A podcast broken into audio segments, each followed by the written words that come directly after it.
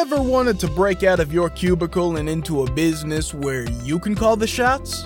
You Break Guy Fix is looking for passionate self starters interested in a franchise opportunity in the booming electronics repair industry. At You Break iFix, we help reconnect people to the devices that they rely on so that they can get back to what matters most. This is a big responsibility, and from the moment you join our family, our franchisees are provided with the resources and support to bring affordable and convenient electronics repair to your community. Did we mention that with amazing partners like Samsung and Google, You Break iFix franchisees also have access to the highest quality parts and personalized training out there, as well as specialized tools? It's true. And it's also easy to visit youbreakifix.com forward slash franchising and learn more about your big break at your very own You Break iFix.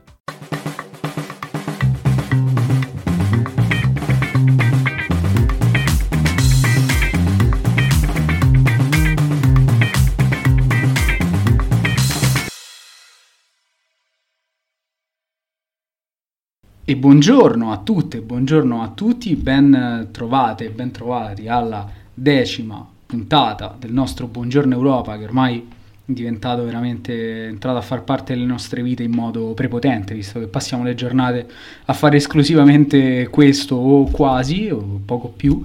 E ovviamente non potrei fare nulla di tutto quello che, che stiamo facendo senza i miei compagni di viaggio che vado a introdurre come al solito. Partiamo ovviamente dal profondissimo nord. Da un profondissimo nord molto più fresco rispetto agli altri giorni, un caro saluto a tutti. E poi, ovviamente, un po' più vicino, Jonathan.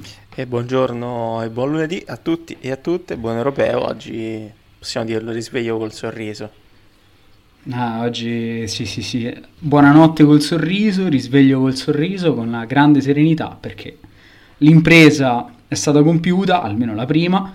Guardiamo con fiducia al futuro, ma attenzione, andiamo per gradi prima e facciamo una capatina, proprio una capatina a Baku per parlare di, eh, dell'altra partita del girone che vi anticipo io abbiamo, a cui non abbiamo prestato proprio grandissima attenzione, diciamo così, perché le nostre attenzioni ovviamente erano calamitate da quello che succedeva a Roma e quindi iniziamo da Svizzera-Turchia, ma io andrei veramente veloce, più che altro considerazioni sul destino delle, delle due squadre, più che sulla partita in sé.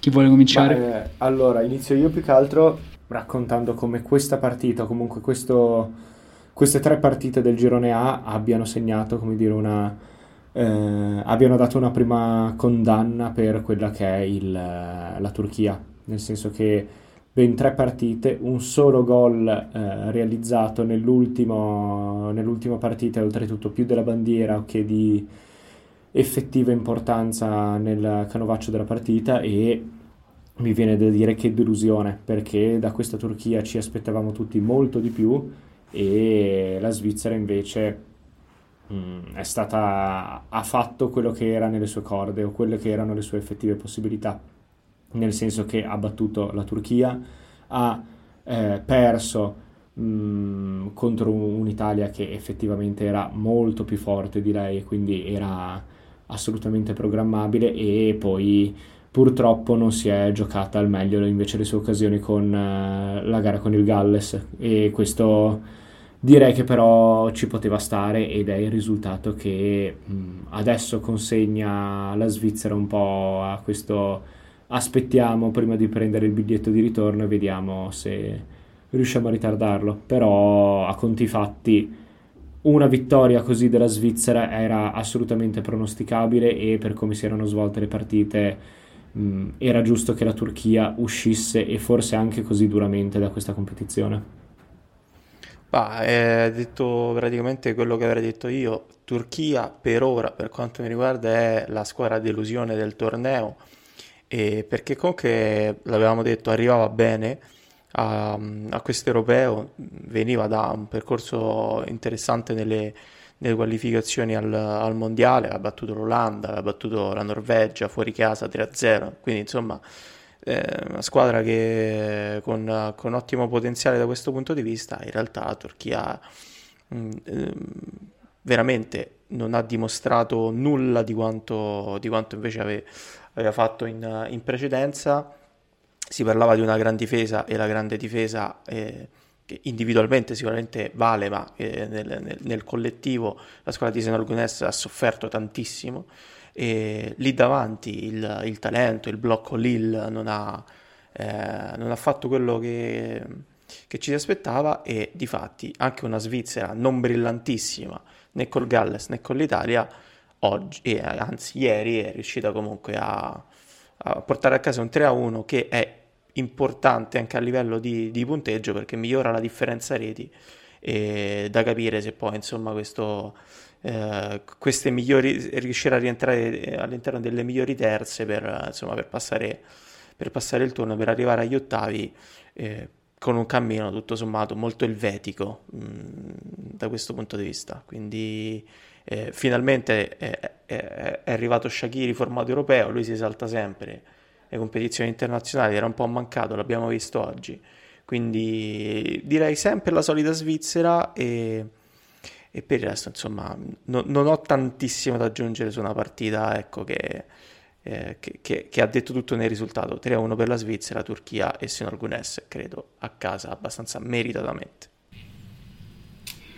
Eh sì sì, sono d'accordo assolutamente con voi, difficile aggiungere qualcosa in più comunque a quello che avete detto, eh, dico solo che mh, mm, anche per me la Turchia ha rappresentato una delusione ehm, forte perché comunque ero... Ehm, ero convinto che potesse fare meglio, o quantomeno mi è stata anche presentata dai nostri insider a Istanbul come una squadra dall'ottimo potenziale. Eh, era diventata quasi uno spauracchio in realtà all'inizio di, di, questo, di, questo, torneo. Sembrava, attenzione, la Turchia una squadra, una squadra organizzata, una squadra attrezzata, può fare male. E effettivamente ha fatto male, cioè non ha fatto male a noi, ha fatto male a se stessa. Eh, grossa delusione perché effettivamente i calciatori ce li ha, però in proporzione una delusione è stata anche la Svizzera perché comunque sapevamo, conosciamo il potenziale di, di, di questa squadra, sapevamo che le risorse eh, ce, le, ce, le, aveva, comunque ce le ha perché eh, è ancora lì in lizza, sa, non è padrona del suo destino, ma comunque agli ottavi ancora la possibilità di, di, passare. Mi ha molto deluso nei suoi uomini chiave, perché comunque alcuni uomini chiave ce l'ha e hanno quasi tutti steccato, forse tolto Shakiri stasera, però non è che le altre partite abbia fatto chissà che, e tolto Embolo che sembra essersi dato una scossa, eh, tutti gli altri, insomma, mh, così così, direi da così così a molto male. Però io non non indugerei su, ulteriormente su questa partita, credo ne abbiamo parlato anche troppo, aspettiamo ovviamente di sapere, di conoscere il destino della Svizzera, però passiamo alla partita che ci interessa di più.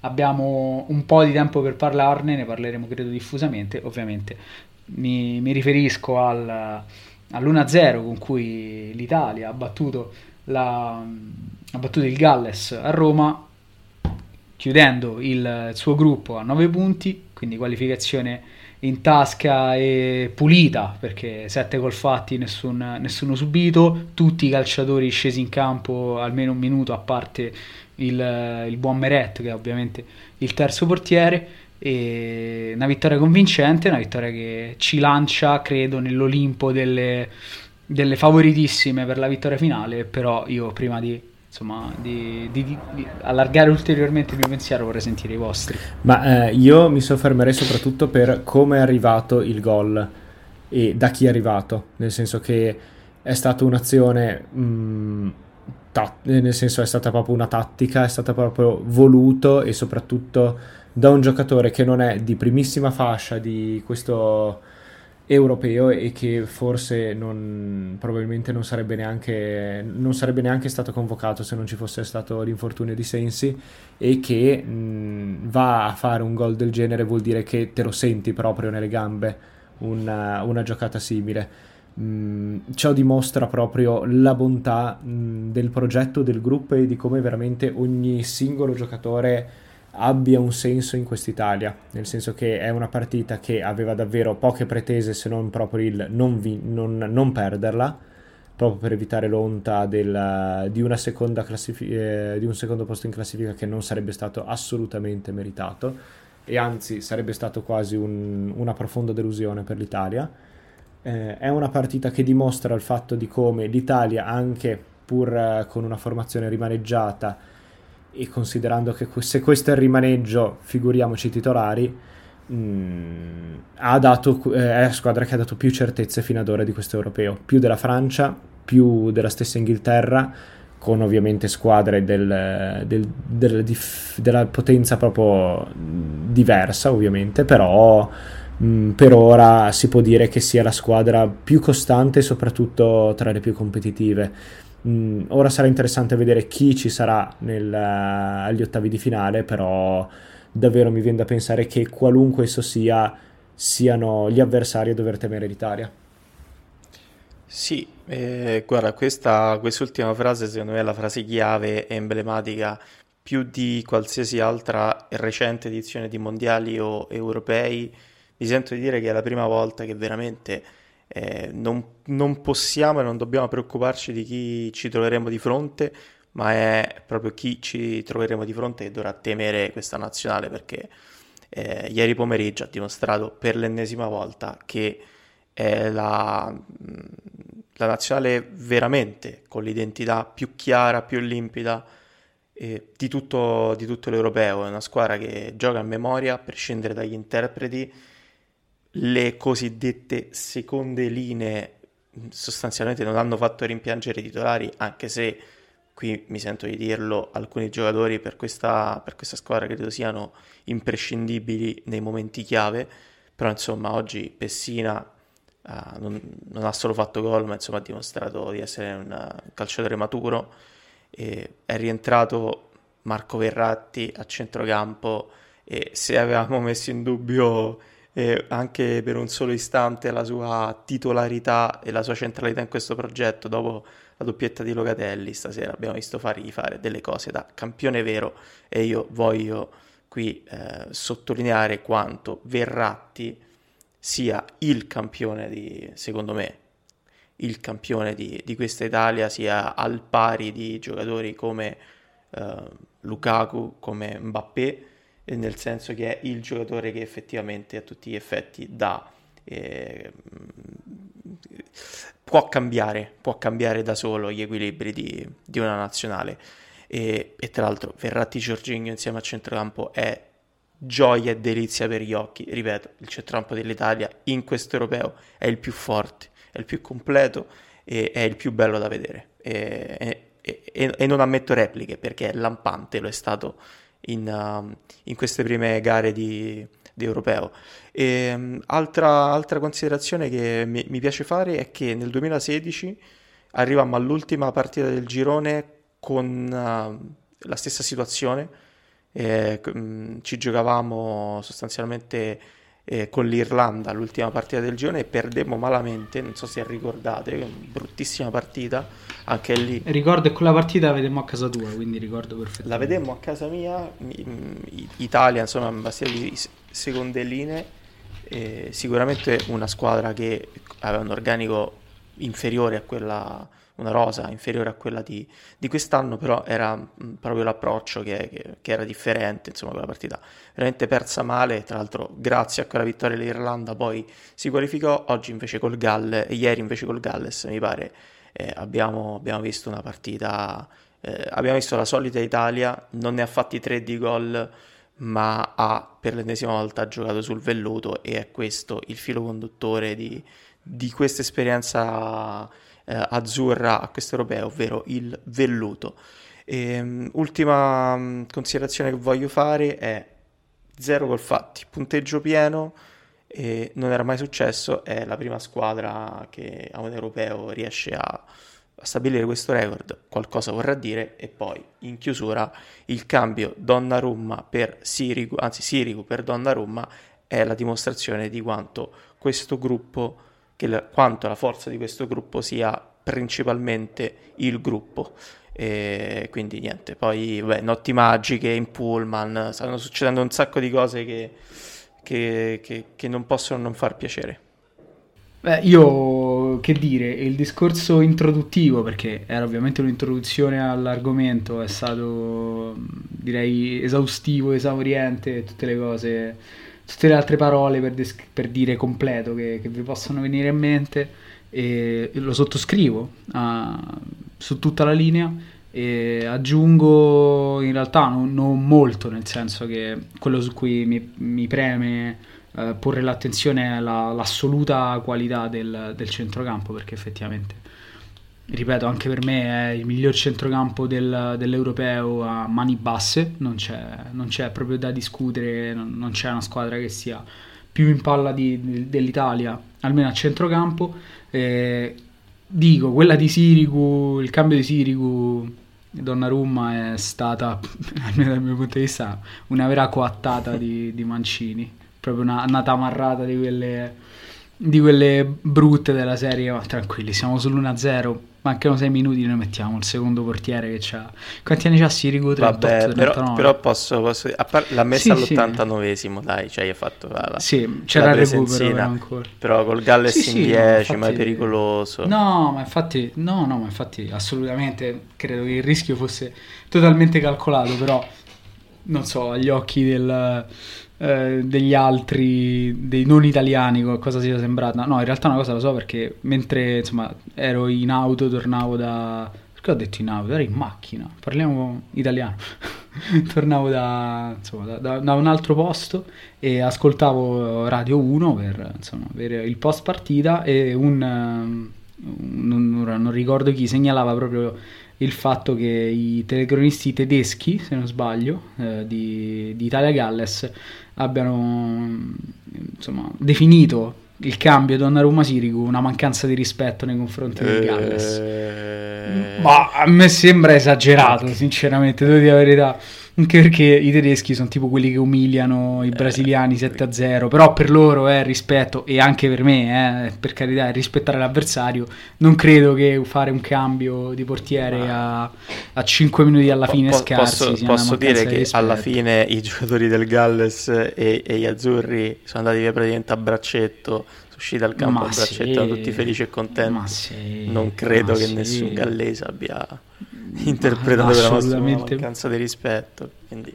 Assolutamente, credo che non interessasse veramente a nessuno che stessero più che altro di là con le radioline per capire quanti, quanti gol faceva la Svizzera, perché se non sbaglio anche quello... Eh sì, quello... Anche quello contava. Contava e come. Eh, per, eh, quindi eh, è, andata, è andata decisamente bene al Galles, io però continuo a pensare che quella di, di Mancini sia stata una cosa mediata tra un tributo a Sirigu che fa l'ultima apparizione nazionale, credo, spero, eh, spero perché significa che Donnarumma è in porta da qui alla fine de, del torneo, qualsiasi cosa accada. E, mm, e, però continuo a pensare che sia, sia stata più che altro proprio flex. una dimostrazione di forza. Sì, flex, flex. Esatto, una dimostrazione di forza. Ci ha flexato il cambio uh, a tutti gli altri, proprio un segnale da mandare a tutte le altre la serie. Guardate cosa possiamo fare noi, ed effettivamente.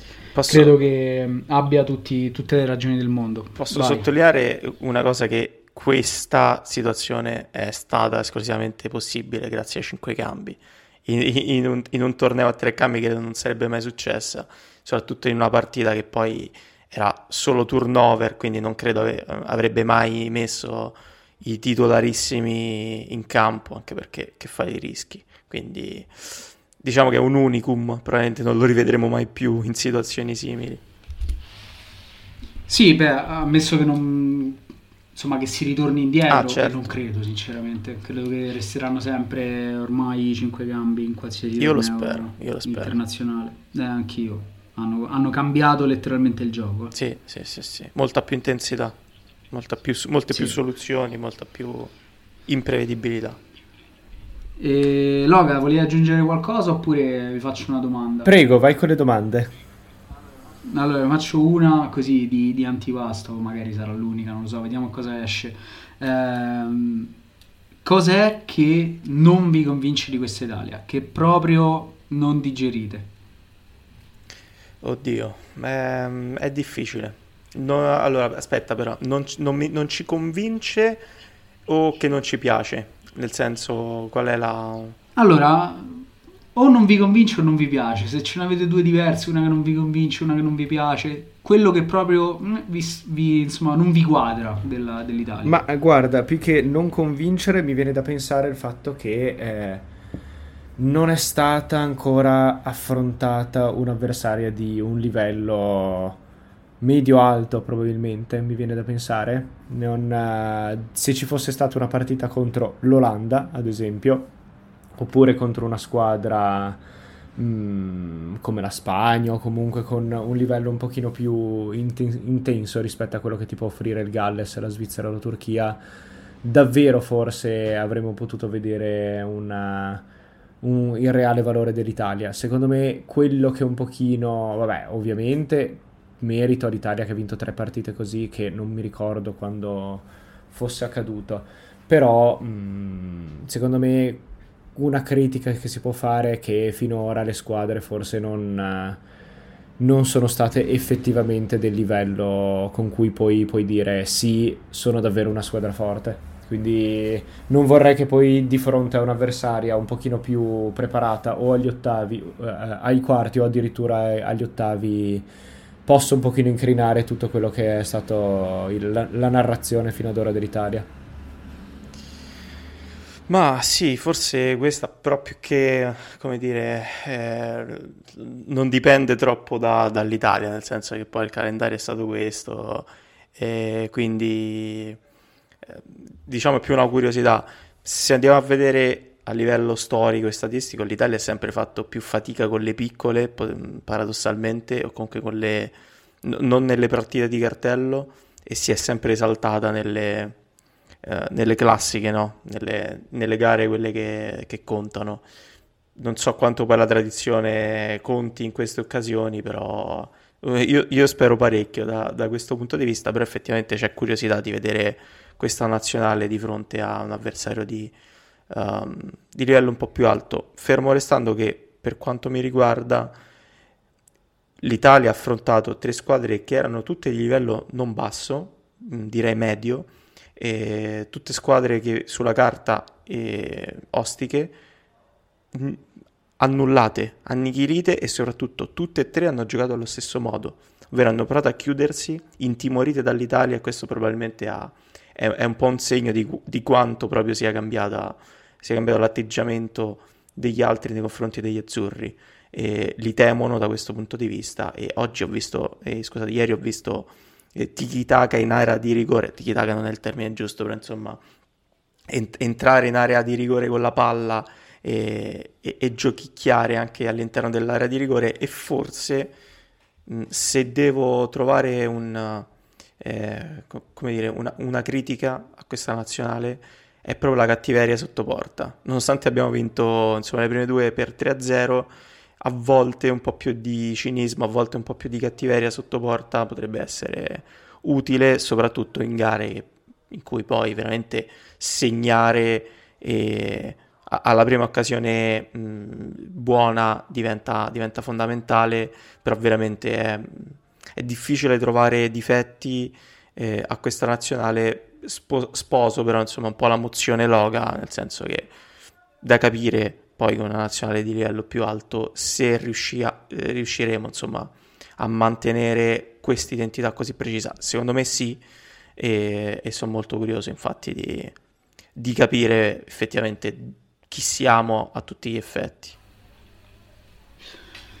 Io sposo le emozioni di entrambi e sì, eh, anche da parte mia il dubbio principale è proprio sulla, sulla freddezza, sulla lucidità davanti a, al portiere avversario perché mi sembra che l'Italia sia una squadra un po' fumosa davanti, eh, proprio nel, in fase di, di, realizzazione, di finalizzazione delle tante occasioni che si crea e che, e che appunto poi si perdono sul, sul fondo, si perdono alte o magari un portiere anche di medio-basso livello riesce facilmente a ad annullare. Questo può essere un problema mh, nel momento in cui, e qui vengo all'altro, all'altro punto, il livello si alza, quindi inevitabilmente ti trovi magari a giocare contro il Belgio, contro, anche contro una Francia, anche contro una Germania, che comunque il potenziale lì davanti ce l'hanno e magari non si fanno sfuggire l'occasione di, di bucarti l'unica volta che ti si presentano insomma, davanti alla porta e tu vai due, tre, quattro volte, non, non chiudi mai l'azione. E lì, lì effettivamente sarebbe tosta da digerire, però ecco, è davvero l'unica eh, l'unica debolezza che trovo.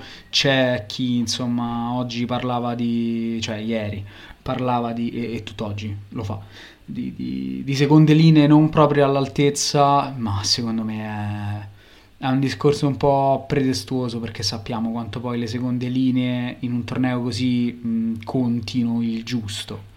Conta avere una squadra titolare forte e quei due o tre innesti che comunque possono mantenere il livello, ma avere una rosa di 26 giocatori tutti a livello di, di, un torneo così importante mi sembra, mi sembra, veramente utopia e mi sembra che non ce l'abbia poi nessuno, neanche, neanche le super favorite. A, a proposito, e... hai, hai, detto una cosa, voglio farvi una sì. domanda al volo, ma veramente telegrafica. Hai parlato di due o tre innesti che poi ti, ti, ti cambiano, ti danno imprevedibilità. Secondo voi chi è l'innesto principale dell'Italia che può dare effettivamente uh, imprevedibilità ed è quello che magari in una partita dove no, non riesci a sbloccare lo, lo metti dentro.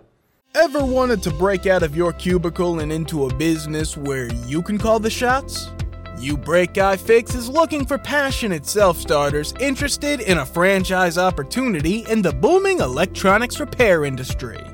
At You Break iFix, we help reconnect people to the devices that they rely on so that they can get back to what matters most. This is a big responsibility, and from the moment you join our family, our franchisees are provided with the resources and support to bring affordable and convenient electronics repair to your community. Did we mention that with amazing partners like Samsung and Google, You Break iFix franchisees also have access to the highest quality parts and personalized training out there, as well as specialized tools? It's true. And it's also easy to visit youbreakifix.com forward slash franchising and learn more about your big break at your very own You Break iFix. Ma eh, viene facile dire, dire Locatelli per quello che ha dimostrato, credo sia il primo cambio a centrocampo con, con rientro di Verratti. E... La sparo, eh? la sparo grossa, dico Raspadori. Uh perché Belotti non è più non è più forte di Immobile, ovviamente, non è più decisivo di Immobile, non è più freddo di Immobile, abbiamo visto anche stasera, non si muove meglio di Immobile. Raspadori potrebbe essere una scheggia impazzita, perché si conosce meno, perché è un ragazzo sfrontato, l'abbiamo visto. Poi Mancini non lo inserirà mai in un big match, questo mi sembra abbastanza, abbastanza chiaro, però io dico, dico proprio Raspadori. Ma guarda, anch'io avrei voluto dire Raspadori, anche se è più forse una provocazione che un effettivo eh, possibile giocatore chiave per soprattutto dalla panchina. Mm, un altro giocatore che mi veniva in mente forse è mm, più Chiesa per quello che eh, ha un pochino fatto oggi, pur non essendo sempre al massimo preciso, però mm, è quel giocatore su cui che ci aspettavamo tanto, soprattutto nelle prime due giornate. Lo abbiamo visto all'opera per parecchi minuti in uh, quest'ultima gara e mi viene da dire sì, di, di, quelli che ci sono effettivamente è lui quello che possiamo vedere un pochino di più in, uh, in campo magari per uh, i minuti decisivi o per le partite che davvero conteranno. Sì, io effettivamente per, per quello che può dare anche io dico Chiesa. Secondo me è, è il giocatore che poi um, or, ormai che credo sia chiaro sia il, il cambio di, di, Berardi a questo punto. E, però insomma il fatto di un giocatore come Chiesa che a me soprattutto dopo la, dopo la Fiorentina secondo me ha, ha sistemato alcune, alcune, cose alcuni aspetti soprattutto caratteriali di campo che non piacciono molto eh, il fatto che sia la, la prima scelta, eh, anzi, anzi scusate, la seconda scelta lì sulla destra uh, la dice lunga sulla qualità che, che c'è lì davanti e secondo me è un giocatore che può essere l'arma in più di questa Italia subentrando alla panchina. Fermo restando che spero che Raspadori eh, possa diventare l'uomo simbolo di questa nazionale in qualche modo, però la vedo più come, un, come, dire, eh, come una speranza. Io, allora, partiamo dal presupposto, non sono pazzo, eh. mm, anche a me il primo nome che è venuto in testa davanti era Chiesa. Però io non, non riesco a considerarlo proprio un, un, innesto dalla panchina, nel senso che secondo me è tipo il dodicesimo uomo letteralmente, quello che Mancini inserisce nel momento in cui vede, mm, inserisce sempre, nel momento in cui vede che la squadra è... Uh, la squadra avversaria magari è, è, stanca e sa che uno strappo di chiesa tipo eh, può aiutarti a magari creare l'occasione decisiva.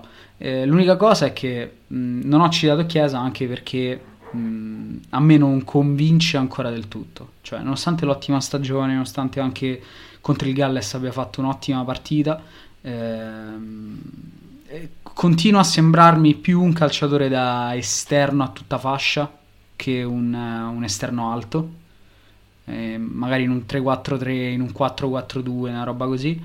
Eh, e poi secondo me deve ancora migliorare davanti nella, nelle conclusioni. Cioè, se penso a quello freddo sotto porta, non mi viene in mente Chiesa, perché è uno che mm, mi sembra anche che non tiri tantissimo. In realtà cerchi più l'assist che altro, eh, però ecco è questo. E, ehm, però sì, sono d'accordo con voi. Effettivamente, Chiesa è credo il ricambio di, di, di, più alto livello che l'Italia in assoluto insieme a, uh, insieme a Locatelli che è in un momento di forma, di forma straordinario. Non so se voi avete altre domande eh, o altre cose da dire su Italia-Galles. L'ultima cosa che dico è che l'ultima volta che, che abbiamo fatto tra mondiale e europeo 9 punti abbiamo chiuso a punteggio pieno era il 2000, quindi parliamo di Euro 2000, l'ultima volta che chiudemmo con 9 punti fu un grande europeo finito male, però fu un grande europeo. Sì, decisamente, nel senso che più che altro va notato come sia davvero una, coinc- una coincidenza astrale che non, non, capita spesso e volentieri, soprattutto per quanto riguarda l'Italia e mh, soprattutto con squadre di medio-basso livello. Di solito si fatica e tanto e non si dimostra questo genere di gioco, quindi da non sottovalutare e soprattutto mi sembra che anche la considerazione che si ha dell'Italia sia molto molto diversa e sicuramente più seria rispetto che in eh, passate edizioni. Posso solo, però questa è più rivolta a Flavio perché abbiamo parlato tanto di Italia, giustamente, no? Però poi c'era un'altra squadra in campo che era, che era il Galles e um, tu um, ti, ti, va dato merito che fin dall'inizio hai messo in guardia sul Galles e, effettivamente poi insomma ti, i, i, la classifica ti dà ragione.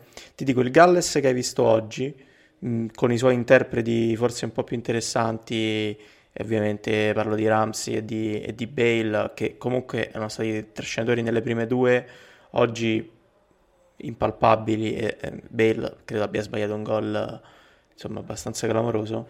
E come, come la vedi proiettata agli ottavi di finale? Dovrebbe giocarseli con la seconda del gruppo B, quindi... Uh, sì, non dovrebbe andare malissimo il Galles agli ottavi perché credo che potrebbe pescare Russia, Finlandia o Danimarca, una cosa del genere. Sì, diciamo che se non sbaglio probabilmente sarà una tra, tra Russia e Finlandia perché la Danimarca credo che eh, debba fare parecchi gol e, e sperare che, che, poi la Finlandia non, non, pari, non faccia un punto col Belgio, quindi diciamo che è fattibile? Cioè, che, che Galles eh, vediamo secondo te a, agli ottavi? Ma allora, a parte sento il peso della responsabilità di aver portato il Galles fino agli ottavi, quindi grava tutto sulla... No, scherzo, ovviamente avete una cazzata.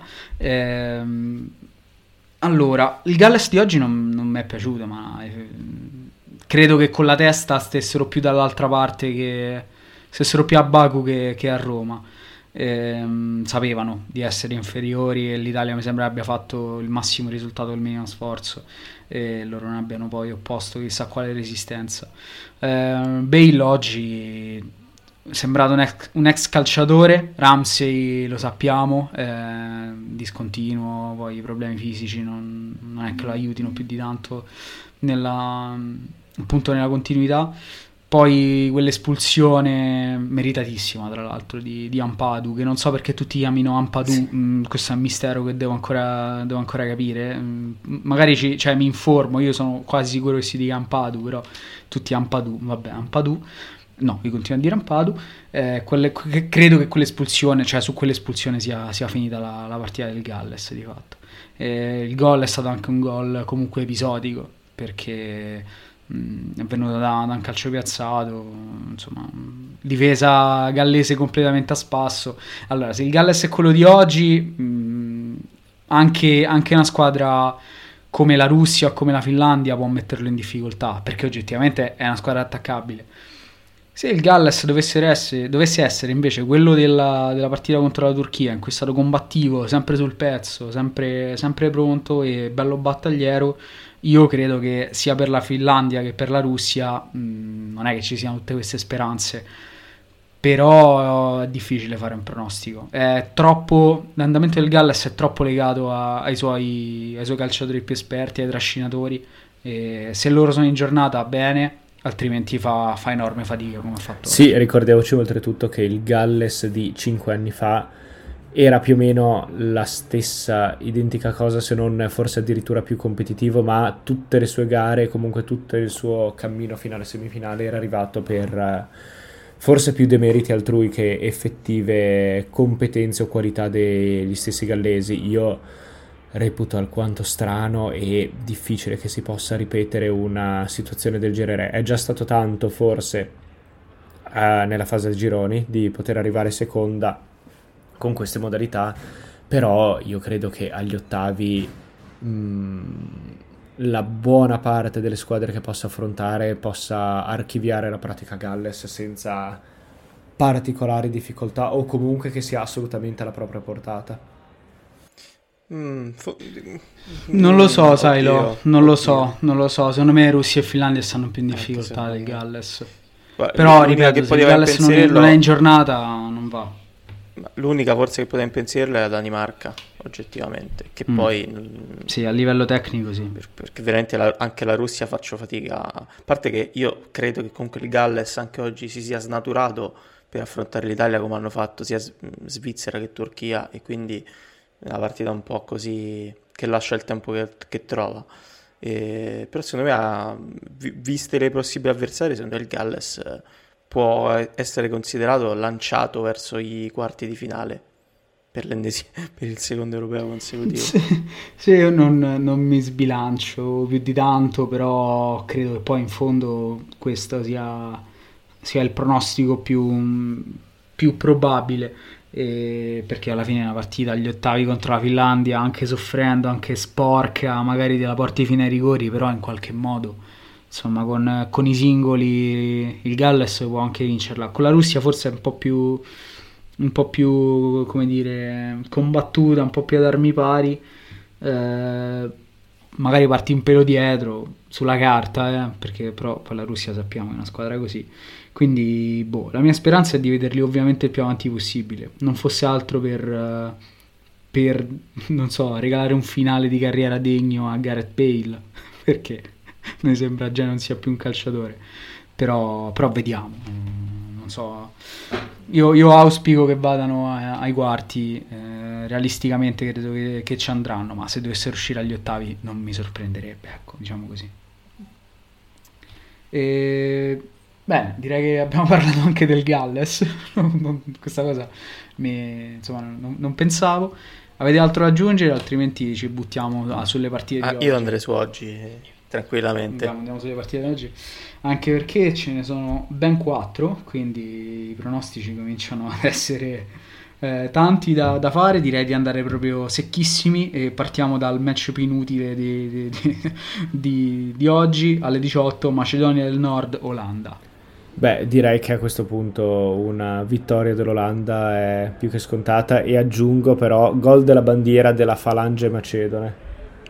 Io, io, dico che vince lo sport, quindi sarà una partita che io oggettivamente non vedrò perché ci sarà Ucraina-Austria, ma sarà una partita divertente da vedere perché secondo me prenderanno gol entrambe e vincerà il calcio. Quindi non, non do pronostici, ma dico che sarà una partita divertente. Una grande festa, una sì, grande, una grande festa, festa, dello grande sport. Festa. Eh, sì, non credo che ci siano persone sane di mente sulla faccia della terra che domani vedano Macedonia del Nord, Olanda, però forse Macedoni del Nord e olandesi, ma non sono neanche sicuro de- della cosa.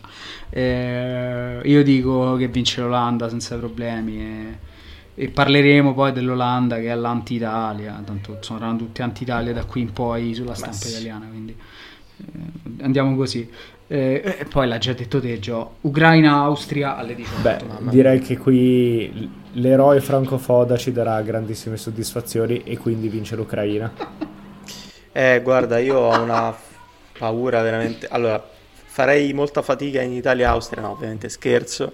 E anzi, sarebbe, sarebbe un piacere poi vederli alla prova con, con gli azzurri e sarebbe anche più, più interessante vedere l'Italia eh, affrontare l'Austria, però ho questa sensazione di francofodismo che, che, a me continua a non convincere e, e, vedo un po' più avanti l'Ucraina, nonostante credo che l'Austria sia più pronta, ma questa predisposizione al, al suicidio un po' degli austriaci mi, mi, mi, spaventa, anche se poi magari con un punticino per uno, ecco, eh, si, si, giocano il secondo e il terzo posto, quindi tutto può, tutto può accadere, ma eh, dico Ucraina per il secondo posto. Eh, io anche dico Ucraina per il secondo posto. Mi sembra una squadra più, più in palla rispetto all'Austria. Con, con, tutto il rispetto per Franco Foda, per Franco e Foda, per, per chiunque vogliate voi. E credo che domani l'Ucraina metterà un apostrofo indipendentista tra le parole che, che conosciamo, su cui abbiamo già giocato e, e, si metterà alle spalle l'Austria. Con sommo dispiacere di Salic, va detto ovviamente. l'Austria è un'altra di quelle squadre che è, insomma è mascotte per, per evidenti motivi di, di, di, passato. Non so andate a risentire tutte le puntate in cui abbiamo parlato di Austria di calcio austriaco di Franco Foda quindi è proprio è proprio inutile sottolinearlo, però secondo me l'Ucraina sta, sta un pezzetto avanti. E allora andiamo a quelle della, della sera, di questa sera, alle 21, partiamo da Russia-Danimarca. Beh, eh, direi che in questo caso, dato che ho detto sempre che la Danimarca avrebbe perso, dico che in questo caso invece vince e, e si porta a casa la vittoria contro la Russia. Ma eh, altra, altra partitaccia da questo punto di vista. Io comunque seguo quello che dice Loga e, e do, e do i, i, i, tre punti alla Danimarca perché secondo me questa è la partita veramente che, che i danesi vanno a vincere per dare un senso a questo europeo sfortunato. E, e occhio perché poi magari la Finlandia fa un punticino. Vabbè, non anticipo, però anche io dico Danimarca. Sono totalmente d'accordo, non la farei troppo lunga la partita con cui la Danimarca può risollevare le sorti di un europeo che sappiamo purtroppo è stato uh, minato da, da, quell'episodio lì. E... Però dico che anch'io mi butto, mi sbilancio pesantemente sulla Danimarca.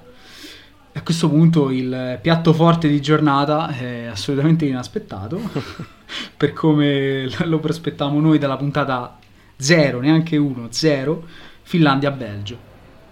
3-0 Belgio. Uh, mamma mia, che cattivo, che cattivo. Allora, vi faccio, vi faccio una domanda. Il primo criterio uh, di, per la definizione della classifica, se non sbaglio, il, gli, sono gli scontri diretti. E sì. Se la Finlandia dovesse vincere col Belgio,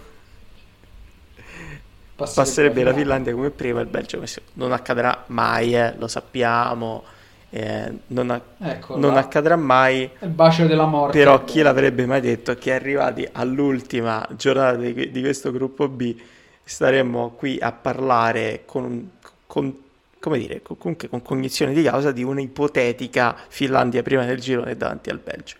Ripeto, non accadrà mai, però attenzione perché eh, da questo punto di vista eh, anche qui tutto veramente può succedere e perché no, un punticino così risicato la Finlandia magari lo porta a casa. No, scherzo, ovviamente secondo me vincerà il Belgio, però, però lì dietro non so cosa, veramente non so cosa possa, possa accadere. Eh, anche se sarebbe bello, insomma, un bel, un bel pareggiotto, un bel 1-1, Finlandia agli ottavi e, e delirio puro qui a Silent Mamma mia, è difficile, difficile. Sono molto combattuto perché mi piacerebbe parlare di una Finlandia prima del suo girone, eh, da che era, doveva essere la squadra d'Oga. Però dico che poi alla fine vincerà il Belgio. Mm, vince il Belgio e diventerà un'altra anti-Italia. Però segnerà la capra del permafrost. E speriamolo. Su questo speriamolo su questo io ho una certezza granitica, come Logan ha la certezza sulla falange macedone, io ce l'ho sulla, sulla capra del permafrost, così mi è venuta in questo momento. E io, ce l'ho, io ce l'ho su entrambi, quindi sia sulla falange che su eh, Tiamo Pucchi, anche perché, scusate, ma eh, la prima puntata di Siren Check, il primo nome, il primo simbolo è stato lui e non può non, non lasciare il segno a questo europeo, anche perché poi la difesa del Belgio, insomma non è che sia granitica. Granitico è The Goat, Temo Pucchi. Scolpito nel ghiaccio perenne, le nevi perenni. che giocatore. Eh, vabbè, io direi che su Timo Pucchi possiamo pure chiudere questa, questa puntata. Non so se siete d'accordo. Sì, Assolutamente che... sì. Non, mi sembra il degno epilogo. Giusto. Eh, allora partiamo, dai, saluti, via. Beh, allora in questo caso un saluto da questa freschissima Torino oggi e lascio le comunicazioni social ai miei compari oggi. Io le lascio volentieri al mio compare Flavio ah. e vi dico domani tutta Kotka in Finlandia davanti ai televisori per uh, tifare il suo beniamino Temu Pucchi e a Kotka saremo anche noi col pensiero perché grande, la nostra più grande soddisfazione sarà vedere Temu Pukki marcatore e come dire protagonista di questa Finlandia a questo europeo. Quindi vi auguro una buona giornata un buon europeo e forza Temu Pukki. Una capra alla guida dei gufi io direi che possiamo chiuderla Beh. così. Vi ricordo eh, che potete seguirci su tutte le piattaforme di streaming podcast. Potete seguirci su Twitter, su Instagram, su, su Facebook, uh, sì e no, sul, ma soprattutto sul gruppo Telegram. Vi invitiamo a, a iscrivervi. E, e, basta, direi che ci sentiamo domani per una nuova puntata di Buongiorno Europa. Però intanto chiudiamo questa, ovviamente, con un altro Buongiorno Europa e buon europeo.